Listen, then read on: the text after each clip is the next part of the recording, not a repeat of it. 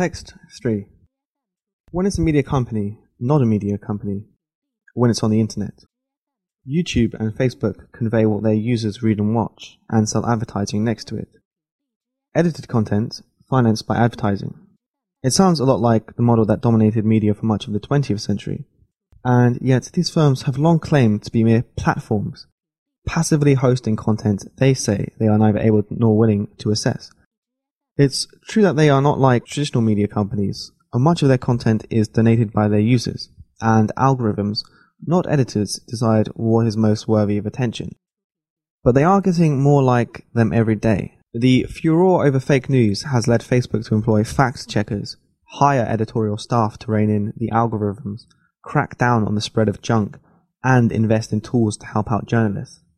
So what kind of media companies are Facebook, YouTube, and the rest? Not good ones. The enormous power to inform and the huge potential value of forging connections between people around the world has, in fair measure, been wasted by prioritizing attention grabbing content, regardless of its quality, veracity, or decency. That has cheapened the content of online discourse and coarsened its tone. The tech giants are now coming under mounting pressure to clean up their acts. Perhaps more pertinently, the advertisers have begun to revolt.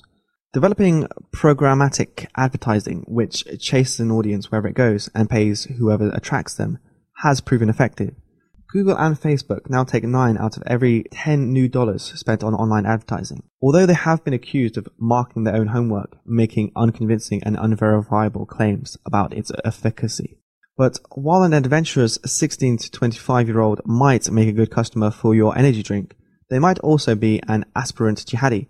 So your beverage ad ends up next to a heading video and paying those who posted it. Faced with a growing resistance, Google this week announced new ways for its customers to avoid such absurd placement.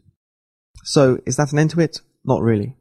The companies are still ducking responsibility for setting rules over the use of their services.